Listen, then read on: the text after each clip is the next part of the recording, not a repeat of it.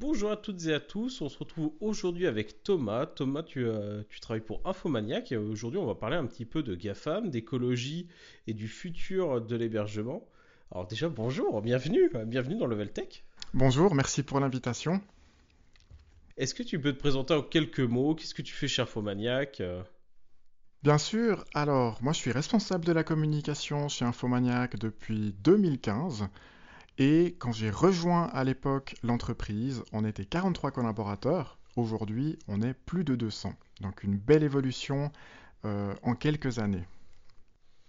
c'est vrai que c'est une jolie évolution. Et justement, est-ce que tu peux nous représenter un petit peu Infomaniac euh, Parce que je présume que tous nos auditeurs ne connaissent pas forcément. Est-ce que tu peux nous raconter en quelques mots l'histoire et ses activités maintenant, en quelques chiffres, euh, quelques éléments clés? Bien sûr, alors pour situer Infomaniac, euh, c'est près de 30 ans d'expérience. On fêtera nos 30 ans l'année prochaine.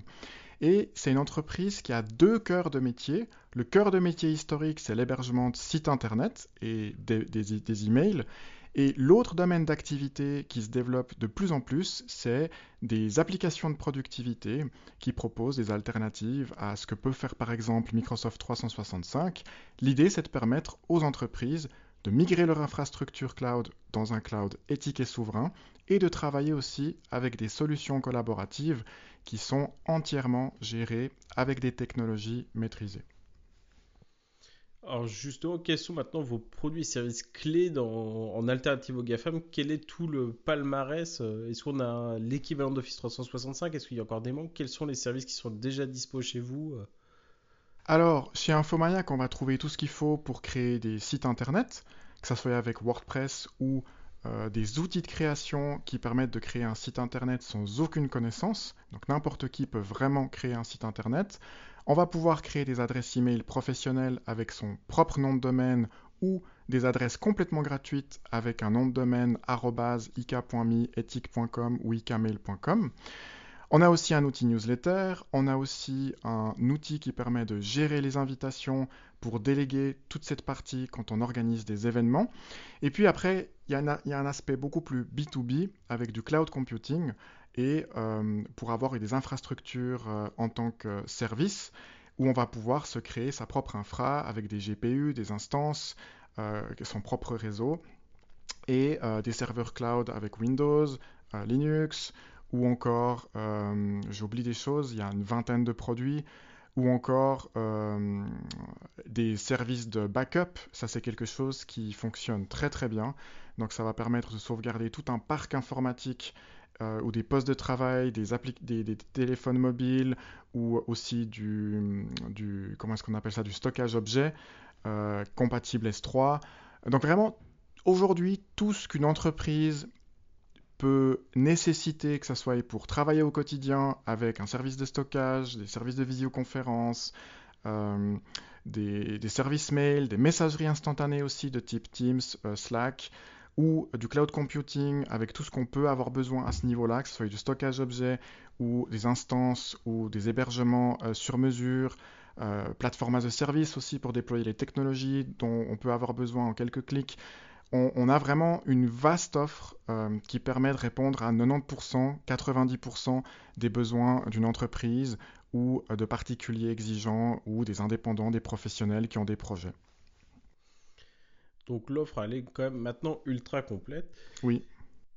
Et on se faisait quand même une réflexion euh, sur, bah, sur toute l'alternative que vous proposez aux GAFA c'est euh, bah, vous êtes basé en Suisse, du coup, on ne l'a peut-être pas précisé au départ, c'est pourquoi les Suisses, vous êtes autant en avance, parce que c'est quand même étonnant. L'Union européenne travaille énormément sur des lois de protection de la vie privée, etc. Et au final, euh, vous, vous êtes à côté, vous faites, euh, bon, bah, bande un petit peu à part, mais pour autant, vous êtes hyper en avance et euh, bah, vous avez Proton, vous êtes là, enfin vous avez un nombre de sociétés assez fulgurant qui, s'est investi sur la vie privée et en fait avec euh, Edouard en préparant cette interview, on n'arrive pas à comprendre les clés qui font que pourquoi, euh, pourquoi vous, nation suisse, vous êtes autant en avance? C'est une très bonne question et c'est une question qu'on se pose aussi parce que de manière générale en Europe, il y a extrêmement peu de sociétés qui développent leurs propres solutions, qui gèrent leurs propres centres de données. Et aujourd'hui, ce qu'on constate, c'est qu'on a des grands groupes qui rachètent des sociétés plus petites et qui se limitent finalement à revendre des solutions qui sont développées aux États-Unis ou en Chine de plus en plus. Et au final, il y a une perte de ce savoir-faire, de cette maîtrise et une fuite des cerveaux. Et au final, c'est une réduction d'emplois locaux. Et c'est vraiment une question qu'on se pose aussi. Euh, la Suisse, pourtant, n'est pas tellement attractive en termes euh, de, pouvoir d'achat, dans le sens où les, salaires suisses vont, être très chers. Euh, et Infomaniac, on ne délocalise pas. Les 200 collaborateurs qui travaillent chez Infomaniac euh, sont tous basés en Suisse, à Genève ou Winterthur.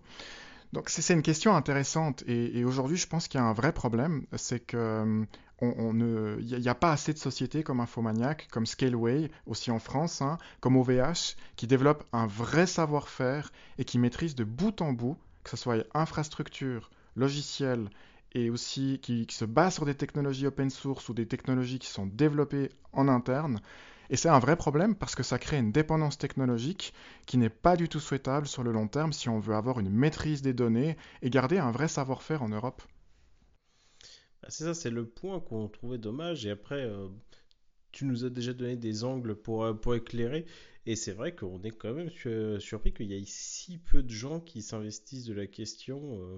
Enfin, c'est vraiment dommage. Et pourtant, en tout cas dans, l'Union, la réglementation fait que, enfin la réglementation pousse dans ce sens de manière très forte. Je comprends pas qu'on n'arrive pas.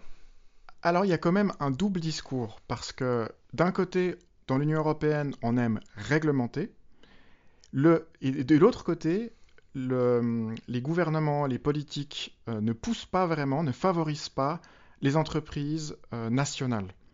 Je m'explique. Aux États-Unis, quand le gouvernement a des besoins techniques, on va se tourner vers des acteurs locaux et si les services dont on a besoin n'existent pas, on va investir massivement.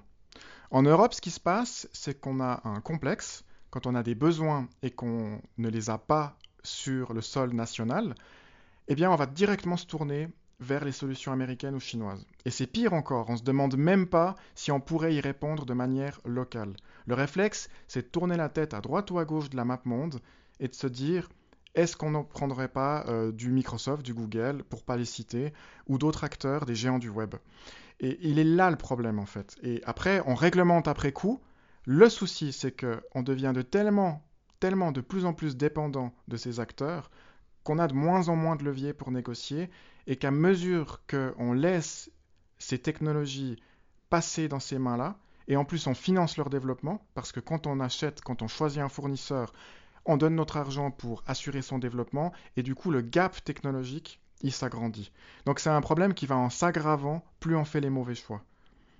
Et il y a aussi quelque chose qu'il faut souligner, c'est qu'au Parlement européen, il y a un lobbyisme fou des géants du web, ça représente des, des, centaines de millions, et la plupart des énormes euh, événements sont sponsorisés aussi par ces géants du web et par Alibaba Cloud de plus en plus.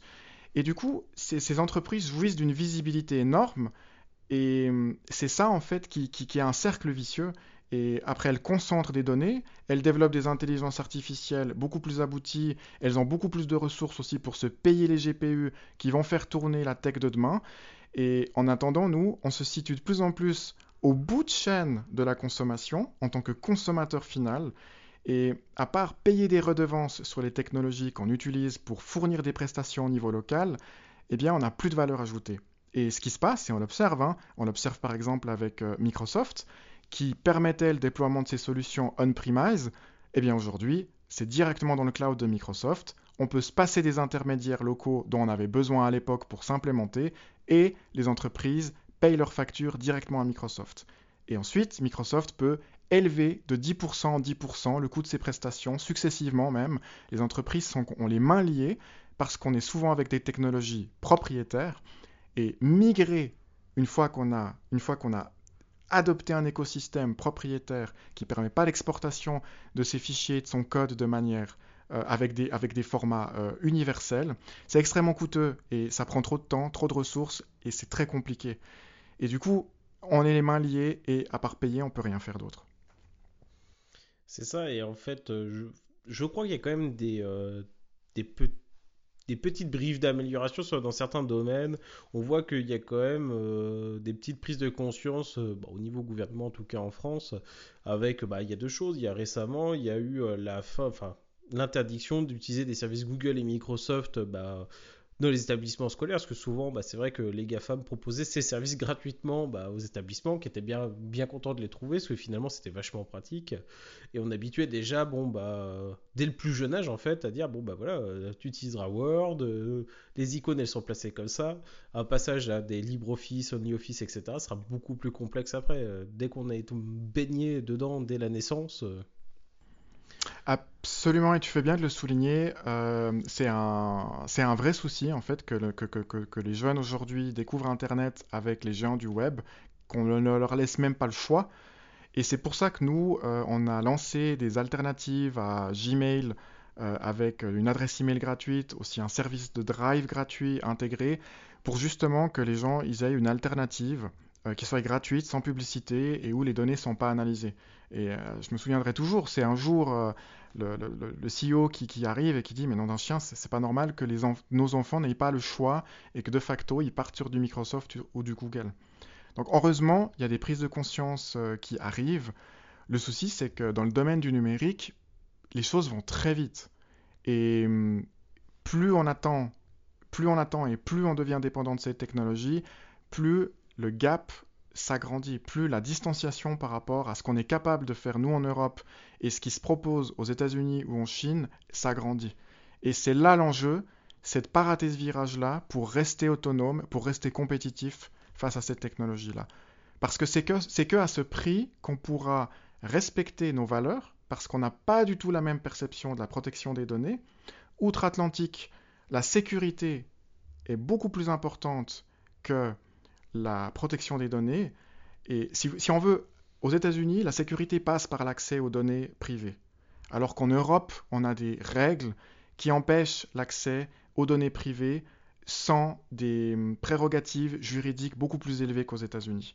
Donc l'état d'esprit, rien que sur la propriété intellectuelle et sur la protection des données privées, est diamétralement opposé. Et si on n'est pas, si, on maîtrise pas les technologies qui gèrent ces données, on perd l'accès à ça. On perd on n'est plus en mesure de garantir nos valeurs.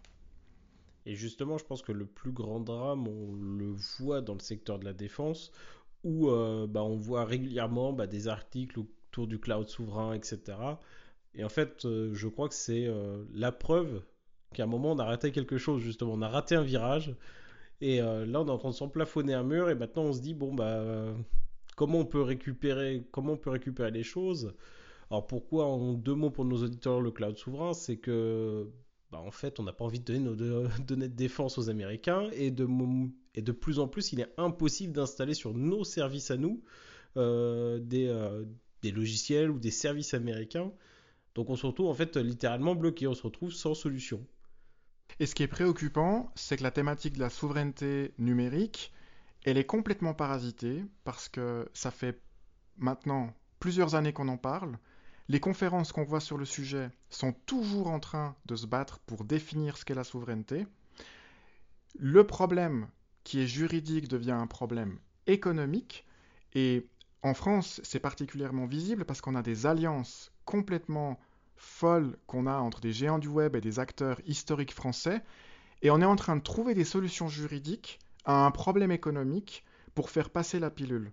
Alors que si on veut parler de souveraineté numérique, si on veut parler de maîtrise des données, il faut pas seulement maîtriser le lieu de stockage, mais il faut aussi maîtriser les, les, logiciels qui vont accéder et traiter à ces données. Parce qu'on peut héberger des données dans un data center purement français, mais si le logiciel qui accède et qui traite ces données est américain, il est aussi exposé aux lois extraterritoriales. Donc, ça raconte une belle histoire et on peut dire qu'il y a une société française qui gère le data center, mais ça sert à rien si derrière la technologie qui traite et accède à ces données n'est pas aussi souveraine et française. C'est ça, et je pense que par contre, ça peut faire le point, euh, ça peut être un point sur lequel ça fait réagir et là, ça y est, en fait, euh, généralement, quand on commence à toucher à la défense, c'est quand même le dernier point dans, une nation, c'est le point normalement le plus sensible. Donc, euh, et là, on voit que cette ligne rouge elle est en train de franchir, donc ça peut aussi euh, déclencher la réaction. Après, encore faut-il que ce soit la bonne.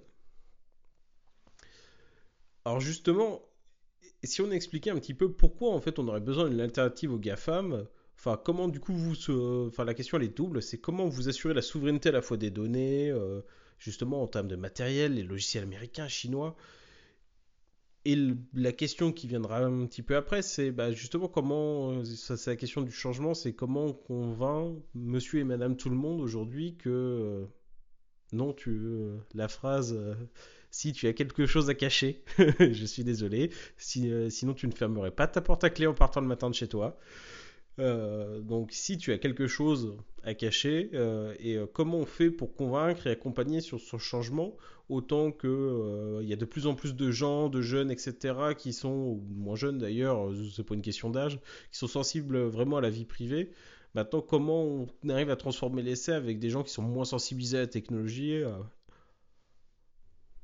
Alors, plusieurs questions dans, une une seule.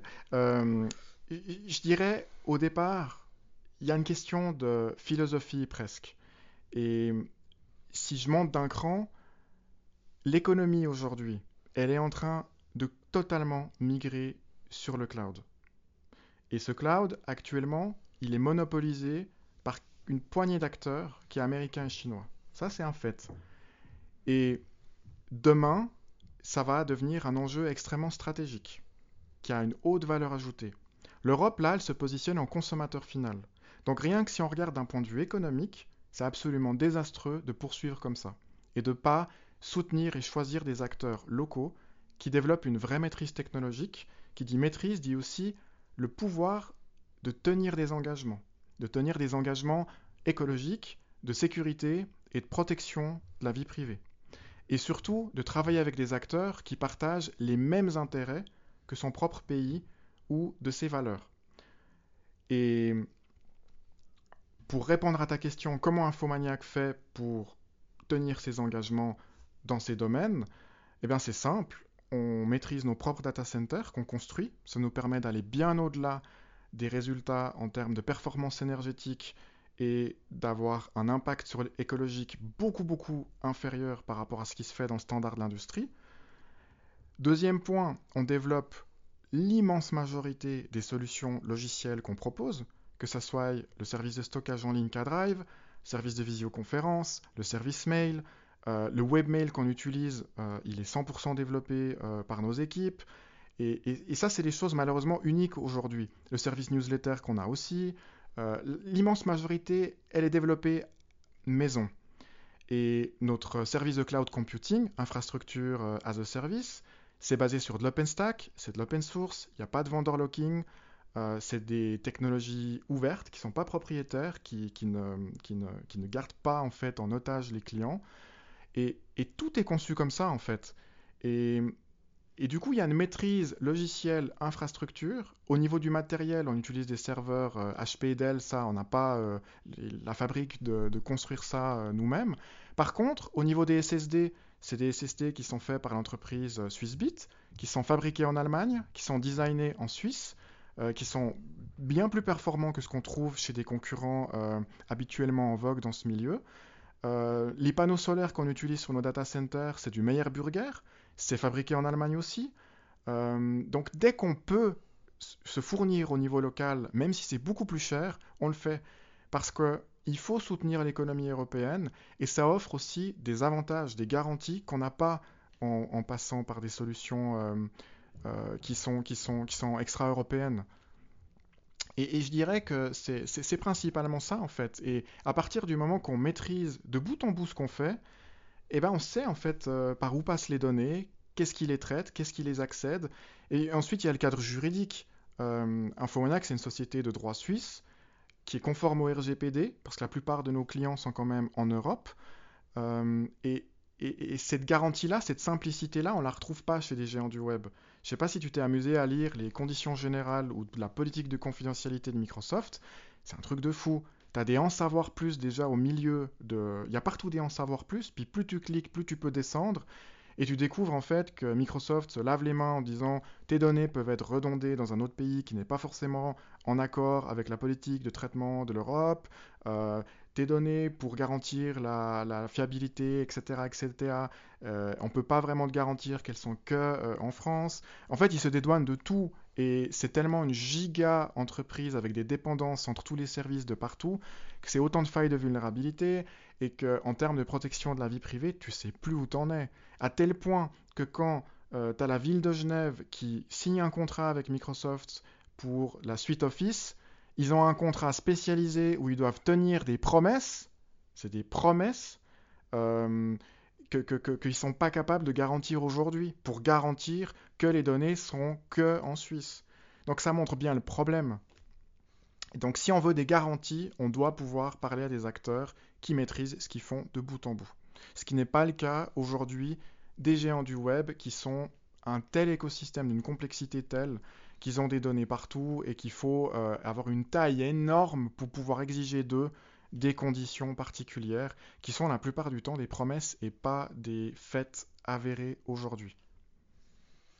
On est bien d'accord. D'ailleurs, on avait vu cette actualité sur la ville de Genève et le choix de Microsoft qui est incompréhensible. Pourquoi, quand on a tous les outils, allez encore? Bah, C'est ce que tu évoquais tout à l'heure. C'est tourner à gauche, à droite, on regarde la map monde et alors après, ça s'explique par, euh, par l'histoire. Hein. Euh, une collectivité publique utilise euh, du Microsoft on-premise. Ensuite, tout d'un coup, Microsoft dit que c'est plus assuré, il n'y a plus de support, que ça passe dans le cloud. Les gens sont habitués à leurs outils. C'est facile de migrer de Microsoft à Microsoft, tout est prévu pour. Et hum, il suffit de peu. Hein. Et du coup, c'est beaucoup plus facile de rester dans un écosystème qu'on connaît. Et tout est prévu pour la migration. Et c'est là que je disais, que les choix qu'on prend aujourd'hui sont importants parce que si on choisit une solution A aujourd'hui, dans 5 ans, changer de solution coûtera tellement cher qu'on le fera difficilement.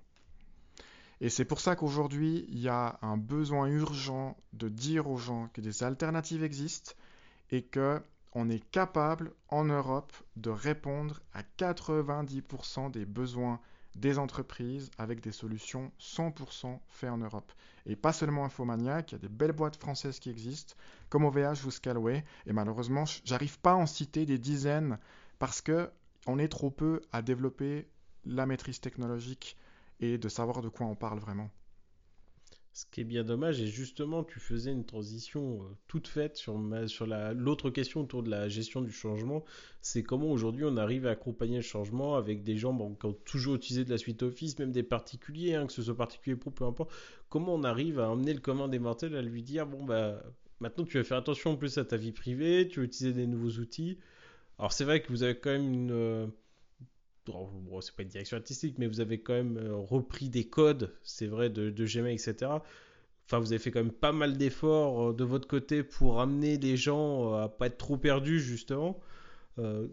tu peux nous dire un petit peu tout ce que vous avez mis en œuvre, comment aujourd'hui on arrive à convaincre Aujourd'hui, c'est essentiel d'avoir des solutions qui sont simples, attractives et intuitives pour les utilisateurs. Et tu fais bien de le souligner parce que c'est une priorité pour nous c'est vraiment de proposer des interfaces qui sont agréables, qui sont sexy, et de faciliter la migration des données. Aujourd'hui, quand tu ouvres un nouveau compte K-Drive, tu as un assistant qui va récupérer automatiquement tous tes fichiers euh, de Microsoft OneDrive, de Google Drive et de la plupart des clouds existants.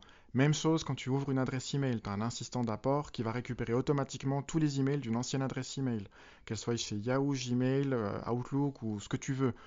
Euh, et on fait le maximum pour faciliter ça. Maintenant, il y a des événements externes qui peuvent contribuer à une prise de conscience. Pendant le Covid, typiquement, il y a eu pas mal d'articles sur Zoom et sur des scandales de vie privée. Donc là, les gens, ils commencent à réfléchir à, des, alternatives. Et après, euh, on propose aussi des solutions gratuites, comme je le disais avant, pour permettre aux gens, sans aucun coût d'opportunité et aucun coût d'entrée, de tester quelque chose de différent. Et bien souvent, quand les gens ils font l'effort de tester, ils se disent Mais en fait, euh, je perds pas grand chose. Voire même, j'y gagne sur certains aspects. Et je pense que, que de plus en plus, euh, après, tu as le bouche à oreille qui fonctionne. Et nous, on le voit, hein, je veux dire, euh, Infomaniac, c'est une boîte qui, qui, est en croissance linéaire. On est passé de 43 à 200 on n'arrête pas de recruter, la demande elle est là, et, ça va dans le bon sens. Maintenant, ce qui manque, c'est une prise de conscience au niveau politique et des décisions qui sont ambitieuses euh, pour soutenir en fait le développement, des gros développements dont les gouvernements ou des énormes boîtes auraient besoin. Et ça serait un sacré coup de boost et un sacré accélérateur. C'est ça, il manque en fait euh, bah, à transformer l'essai finalement. Euh, et ça, je pense, ne tient pas à grand chose quoi.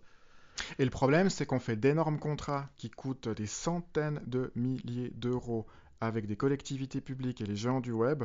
Et c'est pas bon marché hein, de travailler avec du AWS, du Microsoft et du Google. Hein. C'est vraiment pas bon marché. Et tout cet argent-là, payé par nos impôts, il contribue à développer des technologies qui ne formeront pas des emplois en France, en Suisse, en Belgique, en Europe, et les écoles en plus qu'on paye avec nos impôts, qui forment les talents, et en plus en Europe, que ce soit en France ou en Suisse, on a des écoles, mais hyper bien rankées au niveau mondial. C'est nous qui payons ces gens et leur formation, et ensuite on les offre sur un plateau d'argent à des géants du web qui vont en plus pas payer leurs impôts en Europe, qui vont faire de l'optimisation fiscale et qui vont euh, même pas faire des, efforts écologiques importants. Ils se déclarent climatiquement neutres, mais c'est hyper facile de se dire climatiquement neutre en payant des, compensations puis en faisant des belles photos de panneaux solaires. Et en, fait, il faut penser vraiment à toute la boucle et on est perdant à tous les niveaux sur le long terme. Dans l'immédiat, on a l'impression de faire le choix sans risque, parce qu'aujourd'hui, un responsable IT qui choisit du AWS pour son entreprise, au moins si AWS se paye, il ne va pas perdre son emploi, parce que tout le monde utilise du AWS. Quand Spotify tombe en panne parce qu'AWS est paralysé dans la moitié d'une région, le choix de l'ingénieur ne va pas être remis en cause. Si c'était par exemple Infomaniac ou EVH, on lui dira mais pourquoi tu as choisi cette société? Et c'est ça qui n'est pas normal en fait, c'est ce un poids, deux mesures. On est beaucoup plus dur avec des sociétés locales qui s'engagent, qui prennent des risques, qui développent une technologie, qu'avec des mastodontes géants qui payent même pas leurs impôts chez nous, qui prennent nos ingénieurs qu'on a formés ici et qui créent pas d'emplois au niveau local. Et c'est ce mindset-là qu'il faut qu'on change en Europe, qu'on prenne confiance en nous et qu'on fasse confiance aux acteurs locaux et qu'on les accompagne et qu'on leur donne des ailes en fait. Et, et ça, on ne peut pas dire que c'est le cas actuellement. Ah, ça, je peux que te le confirmer, parce que bon, bah, sortant d'un cursus ingénieur, il y a quand même pas si longtemps, il y a un an maintenant, euh, le leitmotiv, notamment en cours de réseau, c'était de dire, euh, bah, de toute façon, on était formé sur du Cisco, donc euh, société américaine, et le leitmotiv, c'était de dire, bah, les gars, surtout choisissez du Cisco, parce que comme ça, moi, si ça pète, eh bah, on pourra pas vous reprocher d'avoir pris une autre marque. C'est ça? Ah, D'accord. pour avoir échangé avec des consultants qui travaillent avec des énormes entreprises, des banques, des assurances, des, des, moyens de transport euh, massifs en Suisse, euh, c'est ce qui, ce qui m'a été confié. Voilà. Quand, moi je choisis du AWS, je sais qu'en cas de problème, euh, je vais pouvoir assurer mes arrières. Et il m'a dit, des problèmes, il y en a, ils sont graves. Au niveau de la transparence sur les coûts, on n'en a pas. Tout d'un coup, on a des coûts qui explosent parce qu'on a une maîtrise qui est très compliquée de par la complexité de ces systèmes. AWS ou Microsoft Azure, c'est extrêmement complexe. Il y a tellement de services qu'on s'y perd. Configurer la sécurité sans pare-feu chez AWS, il faut se lever de bonne heure. Et cette complexité-là et ces interdépendances entre les services, c'est autant de failles de sécurité qui, sont, ouvertes par ça. Donc oui, c'est des écosystèmes extrêmement riches, mais cette richesse, elle se peut se retourner aussi en termes de sécurité. De toute manière, on gagne rarement sur tous les tableaux. Il y a toujours du plus et du moins. Mais après, je pense qu'il faut se poser la question, sur le long terme, qu'est-ce qu'on veut? Qu'est-ce qu'on a envie pour nos enfants, pour les générations futures? Euh, et, je pense que ça, c'est malheureusement des questions qu'on ne se pose pas assez. Non, on est souvent dans des décisions court-termistes. Euh, oui, bah, qu'est-ce qui est le mieux à ce moment-là? Oui, mais qu'est-ce qui sera mieux demain? Et qui n'est pas flatté euh, par, la, par serrer la poignée euh, d'un responsable, d'un directeur régional à Microsoft Qui n'est pas flatté en étant invité à une visite à la Silicon Valley Et c'est ça, en fait. C'est ça, c'est ce complexe, c'est ce, ce, sentiment d'être privilégié quand des grands acteurs internationaux s'intéressent à nous. Alors qu'en fait, quand on regarde les choses de près, ce qu'on fait en Europe, eh bien, il y a de quoi en être très fier. Et quand on compare à performance à, configuration égale, à tarification égale, ce qu'on fait en Europe, ce qu'on fait au niveau des géants du web, il n'y a vraiment pas à rougir. Et par exemple, si je parle du public cloud, donc de l'infrastructure à de services d'infomaniac, on est jusqu'à 40 fois plus compétitif que du AWS pour des instances à configuration égale. Donc la question à se poser, c'est pourquoi est-ce que les gens continuent à prendre du AWS alors que c'est parfaitement interopérable c'est juste une question d'habitude euh, et de croyance. Ce qui est quand même assez terrible. Bah, c'est regrettable, c'est vraiment regrettable parce qu'aujourd'hui les alternatives elles existent et euh, il suffit juste de s'y intéresser et c'est tout bénef d'un point de vue économique, d'un point de vue support parce qu'on est beaucoup plus accessible que les géants du web. Il n'y a pas 15 000 numéros de téléphone à faire et pour les gens, c'est vraiment tout bénef. Et en plus, euh, on est sûr qu'on investit son argent dans des entreprises qui la réinvestissent d'une manière ou d'une autre au niveau local. Que ce soit pour créer des emplois, que ce soit pour construire des centres de données, que ce soit pour acheter du matériel qui est aussi fait au niveau européen. C'est un écosystème vertueux. Et je pense que c'est vraiment ça qu'il faut euh, faire comprendre aux décisionnaires, aux politiques. C'est tenter le coup. On leur demande pas forcément de passer de l'un à l'autre d'une manière extrême. C'est commencer par utiliser une partie de vos services avec des acteurs locaux, tester, et puis faites-vous votre avis. Je pense que c'est la meilleure opportunité, euh, enfin c'est la meilleure chose à faire pour comprendre. Même vous, à titre personnel, n'hésitez pas à essayer bah, les solutions gratuites bon, bah, d'Infomaniac, de Proton ou d'un autre acteur, peu importe. Mais euh, essayez, ça, ça coûte rien pour le coup. Absolument. Alors, j'avais une autre question, c'est, euh, bon, bah, Fomaniac, c'est 200 personnes. Qu'est-ce qui est beaucoup plus dur que quand... Euh, qu'est-ce qui est plus dur pour vous euh, bah, par rapport aux contraintes de développement, contraintes techniques, légales, qu'est-ce enfin même financières évidemment sans doute. Qu'est-ce qui est plus dur quand on s'appelle pas Google, Microsoft, Enco? Alors étrangement, ce qui me vient à l'esprit, c'est ce qui est plus facile. L'avantage d'être moins, c'est qu'on va pouvoir beaucoup plus facilement se parler entre nous. Quand on contacte le support infomaniac, la personne à qui qu'on contacte va facilement pouvoir parler à un développeur ou un ingénieur système à proximité. On va pas tomber dans le syndrome qu'on est transmis d'une personne à une personne et qu'on se passe le bâton. Parce que quand on contacte les géants du web, c'est souvent ce qui se passe. On nous dit oui, alors je vous transmets à lui, puis à lui, puis à lui, puis à lui, puis à lui, puis on n'a pas de réponse.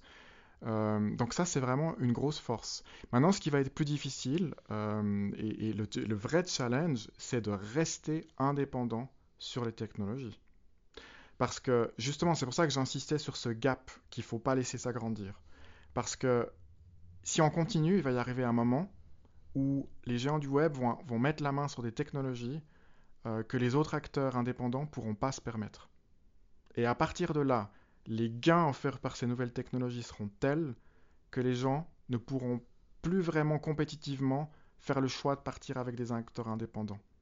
Donc nous, c'est une course contre la montre pour gagner une croissance, pour pouvoir engager plus de monde, pour pouvoir développer et mettre et puis faire évoluer nos, technologies pour qu'on reste compétitif en termes d'efficacité sur nos produits qu'on propose par rapport à ceux des géants du web. La vraie course, elle est là. Et après, de, manière objective, je vois pas vraiment. Euh, c'est vraiment les ressources humaines en fait. C'est vraiment ça qui, va nous différencier. On n'a pas un budget limité. Infomaniac, c'est une boîte qui est indépendante. Elle appartient à une partie de ses, employés. Euh, là, très prochainement, il sera possible d'acheter des actions Infomaniac euh, pour tout public. Donc, ce qui va permettre de lever des fonds.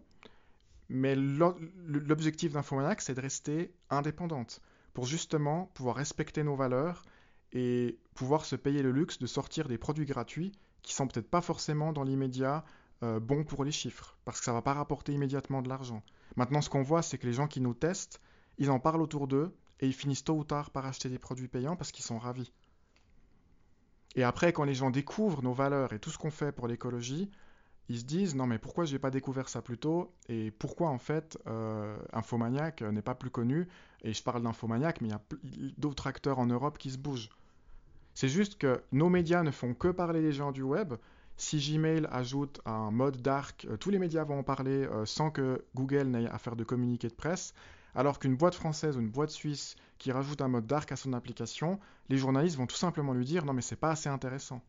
Parce que les, les médias ont besoin de faire de l'audience, ils ont besoin de parler de choses connues, et voilà, Et on, reste avec notre serpent qui se mord la queue. euh, C'est ça. euh.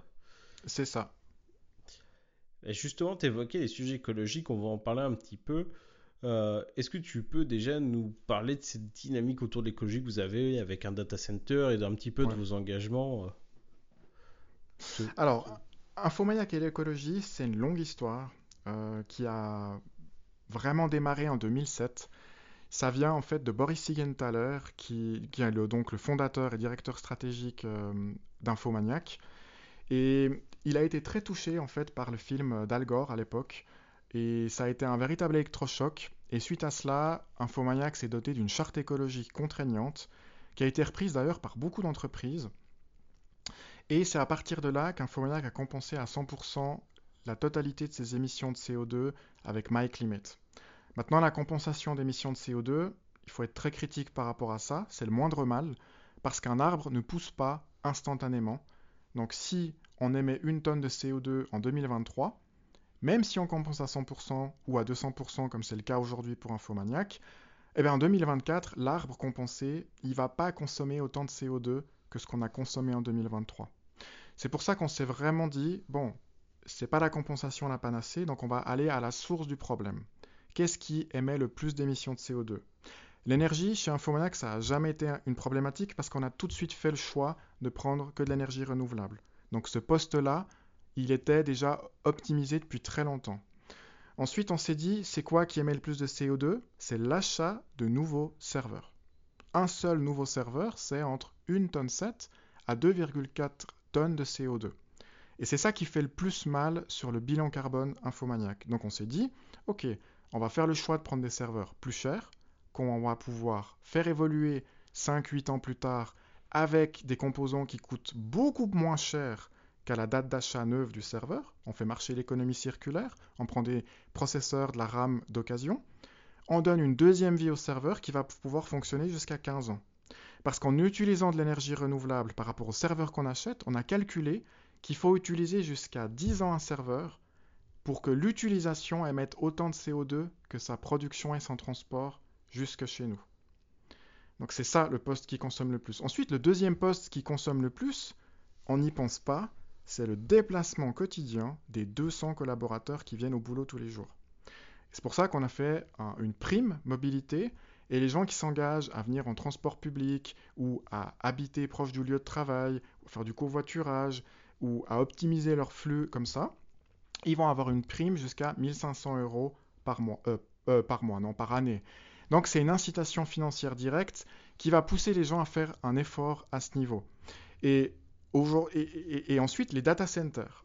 Euh, parce que ça, c'est des, des, des, infrastructures qui tournent été comme hiver, jour comme nuit, qui s'arrêtent jamais, qui consomment effectivement beaucoup d'énergie, même s'ils mutualisent beaucoup l'énergie qu'ils utilisent pour un grand nombre de clients, c'est quand même beaucoup d'énergie qui tourne. Et là, on s'est dit, pourquoi est-ce qu'on climatise les salles de serveurs à 23, 24 degrés? C'est plus nécessaire. Donc nous, la climatisation, on l'a arrêtée. On refroidit les serveurs avec l'air qu'il y a à l'extérieur. Donc en été, on refroidit les serveurs avec de l'air à 38 degrés s'il fait 38 degrés dehors. Parce qu'un et, et, ensuite, plus récemment, là on va lancer un nouveau data center qui est une innovation mondiale. On s'est dit, mais toute l'énergie qu'on consomme, elle est transformée en chaleur par les serveurs. En fait, un data center, c'est une machine qui prend de l'énergie électrique et qui recrache de l'énergie thermique sous forme de chaleur. On la relâche dans l'atmosphère. Et là, on s'est dit, mais cette énergie-là, est-ce qu'on ne pourrait pas la revaloriser? Et le nouveau data center qu'on va faire, toute, l'énergie consommée par le data center, qui est, un circuit fermé, elle va être injectée dans des pompes à chaleur. L'air à 45 degrés va être élevé à 67, 80 degrés pour le réseau de chauffage à distance de la ville de Genève, et ça va chauffer entre jusqu'à 6000 ménages de la ville de Genève. Et en été, ça va permettre aux gens de prendre des douches et d'utiliser de l'eau chaude chauffée avec l'énergie data centers. Ce qui fait que le numérique, c'est plus un consommateur d'énergie finale, c'est un intermédiaire. Et c'est pour ça que je disais avant, de manière provocante, un prestataire cloud climatiquement neutre, c'est l'engagement des GAFAM aujourd'hui d'ici 2025-2030, ça veut rien dire. Parce que c'est facile de compenser ces émissions puis de dire qu'on est climatiquement neutre. Mais c'est pas ça en fait qui fait le plus de dégâts. C'est l'achat des nouveaux serveurs. C'est qu'est-ce qu'on fait de toute cette énergie. C'est la climatisation. C'est quel type d'énergie on utilise. C'est combien de temps on utilise les serveurs. C'est comment se déplacent nos collaborateurs. Ça va beaucoup plus loin que ça. Et puis, typiquement, les panneaux solaires qu'on achète, ils, ont une, production carbone extrêmement basse. Parce que tout est fait en Allemagne avec des composants locaux, avec de l'énergie renouvelable. Et, c'est ça, en fait, se poser la question jusqu'au bout.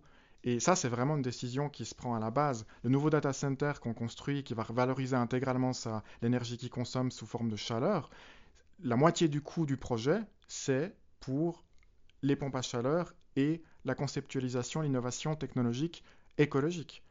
Après, sur le long terme, c'est rentable parce que Infomaniac devient gentiment un producteur de chaleur. En plus, on est en train de mettre des centrales solaires sur nos data centers avec pour objectif de produire autant d'énergie solaire qu'on en consomme. Là, déjà cette année, on va démarrer une centrale qui va pouvoir permettre, dans des conditions optimales, hein, je dis bien, à plein ensoleillement, de produire un peu plus de 50% de l'énergie dont le data center a besoin de fonctionner. Donc c'est vraiment c'est un circuit complet. Et ça suffit pas de se dire on compense à 200% les émissions de carbone. D'autant plus par rapport à l'urgence climatique qu'il y a aujourd'hui. Donc ouais, d'un point de vue écologique, il y a hum, énormément de choses à faire. L'industrie aujourd'hui continue à climatiser. L'industrie aujourd'hui, dans la majorité du monde, elle n'est pas alimentée par du renouvelable. Et surtout, les data centers dans le monde aujourd'hui, ils recrachent l'énergie thermique dans l'atmosphère. Ou pire, il, réchauffe les océans avec les projets euh, complètement fous qu'on voit, euh, euh, par exemple de Microsoft qui construit des data centers sous l'océan. Les océans n'ont pas besoin d'être réchauffés aujourd'hui. Non, malheureusement, le réchauffement climatique s'en charge déjà très bien. ouais, malheureusement. C'est non, c'était ouais, du coup c'était la, la, petite note un petit peu ironie. Alors, en fait, vous allez tellement loin. La deuxième question qu'on qu'on voudrait vous poser, c'est comment on peut aller encore plus loin Est-ce que vous avez encore des idées encore plus folles euh, de se oui.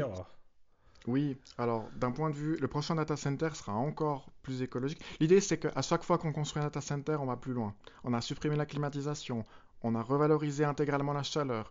L'étape suivante, c'est de supprimer le mode secours qui est... Parce que si tu veux, un data center, il, il doit, il doit jamais s'arrêter et il doit toujours garantir le fonctionnement des serveurs.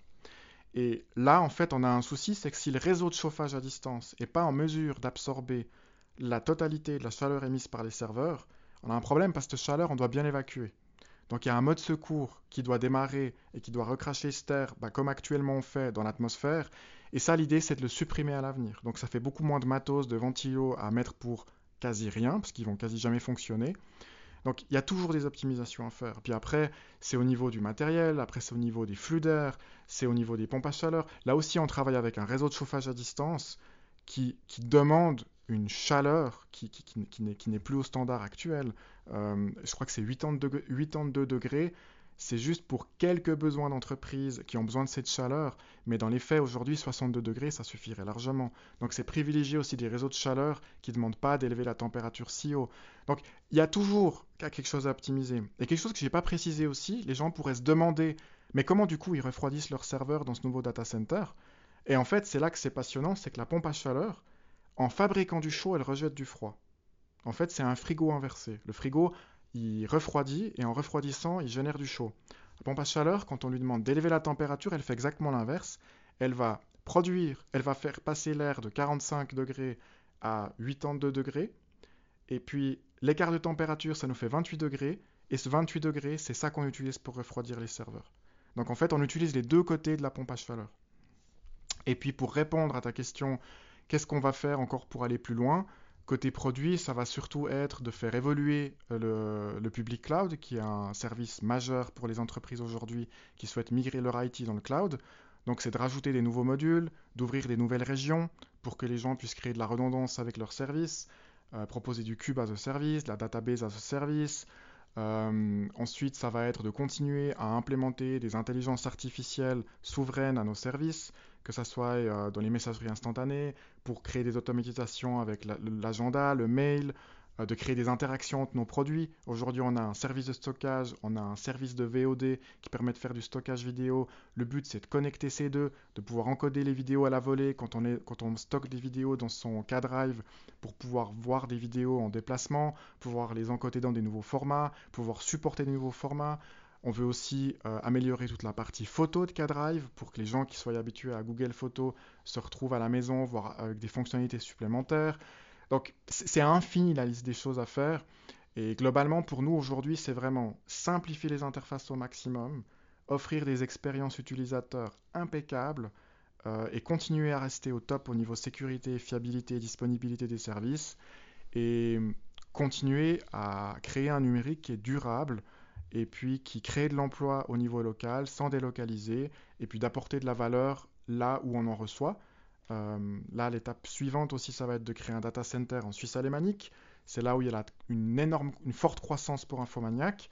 Il y a aussi la France qui se développe massivement et le but, c'est de rapporter de la valeur là où on en reçoit.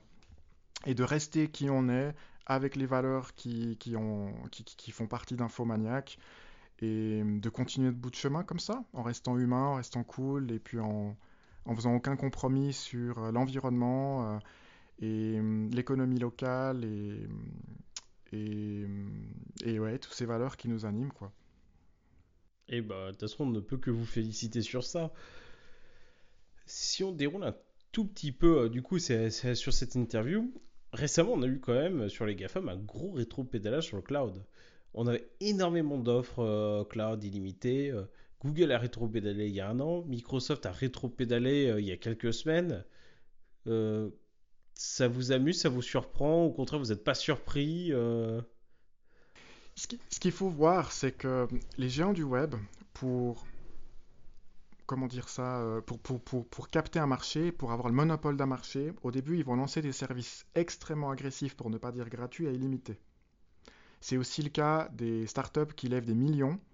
Euh, elles vont capter le marché avec des offres extrêmement attractives ou gratuites. Et à partir du moment qu'elles ont le marché, elles se rendent compte que ça a des coûts et elles vont monter les prix. C'est ce qui se passe. C'est pour ça que Google Photos maintenant euh, n'est plus gratuit et ainsi de suite.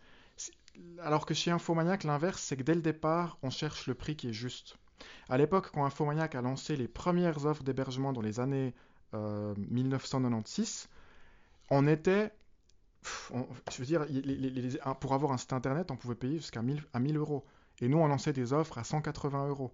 Et les gens nous disaient, mais comment vous faites pour euh, offrir des, tarifs comme ça? Aujourd'hui, quand on a lancé le public cloud 40 fois moins cher qu'AWS, les gens nous ont dit, comment vous faites pour offrir des tarifs comme ça? C'est pas possible. Et la question, nous, on a calculé 40 fois nos prix, hein, parce qu'on s'est dit, on doit faire un truc faux, quoi. On, va à perte comme ça. Et 40 fois, on a calculé les prix et on retombe sur nos pas. Le truc, c'est la question, faut se la poser à l'inverse. C'est pourquoi c'est si cher, en fait, chez les, chez les autres? Et, nous, on va se dire, mais c'est quoi le juste prix qui nous permet d'assumer les investissements en termes de matériel et d'assurer la pérennité du développement et l'évolution future du produit? Et ce prix-là, il ne va pas changer dans le temps. Et il ne va pas changer d'autant plus qu'on maîtrise les technologies qu'on fait et qu'on ne dépend pas de technologies intermédiaires qui ne sont pas développées par nous. Parce qu'il y a beaucoup de boîtes qui sont, obligées, qui sont aujourd'hui obligées de monter leurs tarifs parce qu'ils reportent les augmentations tarifaires de leurs intermédiaires. Et moi, je dirais que c'est, c'est pas surprenant aujourd'hui de voir les géants du web ajuster leurs tarifs. D'autant plus que ça devient des, structures extrêmement complexes, avec beaucoup d'interdépendances, et que même à l'interne, ils savent pas tellement euh, qui fait quoi. Hein. Donc, euh, c'est de l'extérieur, ça a l'air d'être très organisé.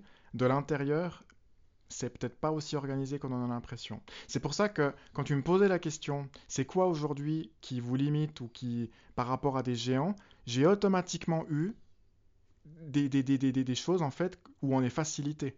Parce que nous, nos clients, quand, ils contactent euh, des entreprises qui, ont un accompagnement VIP avec nous, elles nous disent mais c'est incroyable qu'on a tout de suite la bonne réponse euh, avec, euh, avec Microsoft c'était la croix à les bannières pour parler au bon ingénieur pour avoir des, des, conseils qui sont ciblés et en fait nous l'avantage c'est que l'agent de support il fait 15 pas et il est auprès de la bonne personne physiquement. Donc ça change tout. Ouais, c'est ça. Et en fait, euh, du coup, on se rend compte qu'il peut y avoir des grosses forces à être, plus petit. C'est ça. Alors justement, euh, on arrive quasiment au terme. Il reste encore quelques questions. C'est euh, autour des usages du numérique. On est en plein boom, notamment bon, bah, avec les...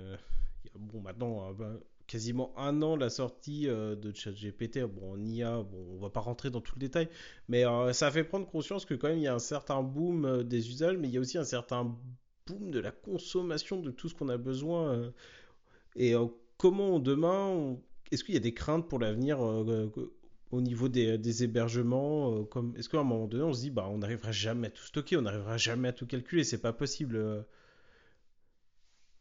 alors si on continue avec des technologies obsolètes qui datent d'il y a 15 ans c'est vrai que la question elle se pose en termes de consommation énergétique et en termes de de, substances nécessaires à la fabrication des serveurs, c'est vrai que là, il faut vraiment que l'industrie et que les gouvernements mettent des, normes qui sont beaucoup plus élevées. Parce qu'aujourd'hui, euh, c'est open bar. Hein. Euh, construire un des nouveaux data centers avec de la climatisation euh, à tout va, il n'y a aucun problème aujourd'hui. Et ça, c'est des pratiques qui seraient souhaitables, qui soient plus autorisées et qu'on encourage les entreprises qui souhaitent construire des data centers plus vertueux. Ça, c'est une chose. Maintenant, l'évolution technologique, jusqu'aujourd'hui, ce qu'elle nous démontre, c'est que tout se miniaturise et que l'espace de stockage qui était gigantesque il y a 10 ans, aujourd'hui, il est ridiculement petit parce que on a des disques toujours plus en plus gros et qu'à chaque nouveau besoin, la technologie s'ajuste. Et ensuite, ce qu'il ne faut pas négliger, c'est que dans un centre de données, tout est mutualisé et optimisé. Un seul serveur va servir des centaines de milliers de clients par rapport à la tâche qu'on lui demande alors qu'à la maison, on a euh, parfois jusqu'à 10 appareils pour une famille. Entre euh, la tablette, le téléphone, les consoles de jeux euh, et, la télévision, et j'oublie des appareils. Et tous ces appareils-là, en plus, on les renouvelle tous les 24 mois parce qu'on qu'on subit des publicités qui nous font croire que le dernier téléphone va être plus performant, avoir de l'USB-C et ainsi de suite. Et ça, les, prestataires cloud sont, plus intelligents par rapport à ça. Et on achète du matériel qu'on peut faire évoluer. Après, c'est des choix aussi à faire. Euh, donc ça, je dirais que ça me fait moins peur par rapport à cette demande. Ce qui me fait plus peur, c'est vers quel type de numérique on se dirige. Est-ce qu'on est face à un numérique qui va respecter nos données, qui va prendre soin de l'environnement, et dont on va rester propriétaire et indépendant et dont on va maîtriser les données? Aujourd'hui, la question, c'est ça. Et hum, le numérique, c'est beaucoup d'emplois. Et aussi, la question de se poser, ces emplois, ils vont se créer où demain? Parce que c'est bien joli d'avoir une boîte comme euh, Microsoft ou comme un géant du web qui centralise tout le développement. Et hum, je sais pas, moi, est-ce qu'on a envie que 100 000 personnes développent les technologies pour 8 euh, milliards de personnes? Tellement euh, c'est centralisé et mutualisé. Je pense pas que c'est souhaitable. Parce que des, emplois, on a besoin. On a besoin d'une biodiversité technologique, on a besoin d'un challenger, on a besoin de solutions alternatives. Et le jour, en fait, où on n'a plus que deux acteurs qui développent les technologies que le monde entier utilise, on a un vrai problème. Et en plus, ces, ces solutions qui monopolisent toutes les données, elles sont la proie idéale des pirates parce qu'une fois qu'on trouve une faille de sécurité sur Microsoft, c'est des dizaines de milliers, des centaines de milliers d'entreprises euh, qui sont ouvertes. Bah, Donc aujourd'hui, c'est plus, c'est plus un choix philosophique pardon, qu'il faut faire et se demander qu'est-ce qu'on veut comme avenir numérique. C'est ça, cette, euh, cette, diversité de toute manière, elle est capitale. En fait, c'est comme dans toute industrie, euh, s'il n'y a pas de concurrence, s'il n'y a rien, en fait, le, marché, il s'effondre parce qu'il y, y, a juste une situation de monopole où vous allez avoir une personne qui va vous fournir un service, qui vous plaise ou qui vous plaise pas, de toute façon, il s'en fiche. Il est tout seul. Euh, qu'il soit à 10, 100 ou 500 euros, peu importe, il est tout seul. Donc, il n'y a pas de risque de toute manière pour lui. Donc, les situations monopolaires, enfin une situation de monopole en tout cas, ce sera peut-être un petit peu plus français, n'a pas, n'a en tout cas pas vocation à être parce que ça, ne peut que être désastreux pour, euh, pour nous tous. Exactement. Et aujourd'hui, il faut accepter et se rendre compte qu'on est tout à fait capable de créer des infrastructures cloud de manière industrielle au niveau local, qu'on est capable de travailler en ligne à plusieurs dans des solutions logicielles 100% maîtrisées de bout en bout et qu'on est capable de créer des data centers qui sont plus écologiques que ce que font les géants du web. Et aujourd'hui, c'est plus du tout. On devrait plus voir des giga data centers à des kilomètres des villes. Aujourd'hui, les data centers doivent être connectés à des réseaux de chauffage à distance. Ils doivent plus être des consommateurs finaux d'énergie. Ils doivent contribuer à la collectivité. Et on en a les moyens techniques et c'est des modèles qui sont réplicables. C'est pas des exceptions qui marchent que à Genève. Donc c'est vraiment et, là on manque un peu euh, de volonté politique qui voit ces innovations et qui se dit ah ouais là on a un modèle qui est réplicable, il faut qu'on en fasse un standard. Dans un premier temps, on va contribuer au financement de nouveaux data centers qui respectent ces pratiques et on va mettre une échéance à dans 10 ans, on veut plus voir de climatisation dans aucun nouveau data center. Et après, c'est aussi faire pression sur les constructeurs de serveurs pour qu'ils arrêtent de vendre des serveurs qui doivent, être, euh, qui doivent fonctionner à des températures trop basses. Parce qu'aujourd'hui, on est tout à fait capable de faire des serveurs qui supportent de très hautes températures. Et, c'est vraiment... Ah, je me répète, mais c'est vraiment activer un écosystème vertueux qui est bon au niveau local. Et on l'a vu pendant la crise du Covid, cette délocalisation à outrance et cette perte de la maîtrise qui aujourd'hui nous produit euh, une pénurie aussi sur les médicaments. Et on paye toujours les conséquences d'ailleurs du Covid et de tous ces, décalages qui s'est passé aujourd'hui, elle n'est pas souhaitable sur le long terme. On est entièrement d'accord. Et justement on parlait d'économie, on va parler d'économie chez Infomaniac, c'est comment on arrive justement à être viable économiquement sans exploiter les données, avec des critères écologiques élevés. On fait pas de publicité. On propose même des offres gratuites. Et on garde des prix compétitifs. Vous avez euh, une offre cloud actuellement de Terra sur K-Drive qui est moins chère que qu'un iCloud, que les géants, enfin que les GAFAM. C'est une bonne question. Et de nouveau, c'est la question, je pense qu'il faut la retourner, c'est pourquoi est-ce qu'on a des tarifs si chers chez des géants du web qui peuvent encore plus mutualiser? Et qui, qui ont des économies d'échelle encore plus importantes qu'Infomaniac. Parce qu'en plus, nous, chaque mois, on a des sorties de boîte. Euh, tous les bénéfices, on les réinvestit carrément à, à 100% pour recruter des nouveaux collaborateurs. Donc, c'est la question, je pense qu'il faut l'inverser. Parce que voilà, chez Infomaniac, on a, on a du super matos, on, travaille avec des écrans de qualité, on a des bureaux extraordinaires. Euh, et voilà, on n'économise pas sur, euh, sur le bien-être des collaborateurs et sur euh, les interactions sociales pour créer du lien, pour que ça soit aussi fun que possible de bosser au, quotidien, parce qu'on y passe sa vie. Hein. Et l'essentiel des bénéfices, euh, c'est pas quelques actionnaires qui se les prennent, c'est réinvestissement pour créer des emplois, pour accélérer le développement technologique, pour rester indépendant et pour euh, servir la mission qui est de développer des technologies euh, souveraines en Europe. Quoi. Et l'idée, c'est d'inspirer d'autres acteurs. Euh, il y a encore plein d'hébergeurs locaux, que ce soit en France, en Allemagne, dans toute l'Europe, et c'est de leur donner cette envie de devenir des développeurs, des créateurs de solutions, plutôt que de revendre du Plesk, du cPanel ou des choses qu'on ne développe pas localement et de se contenter à faire une surcouche graphique et un support. Parce qu'en vrai, on a, je le répète aussi, des, écoles extraordinaires.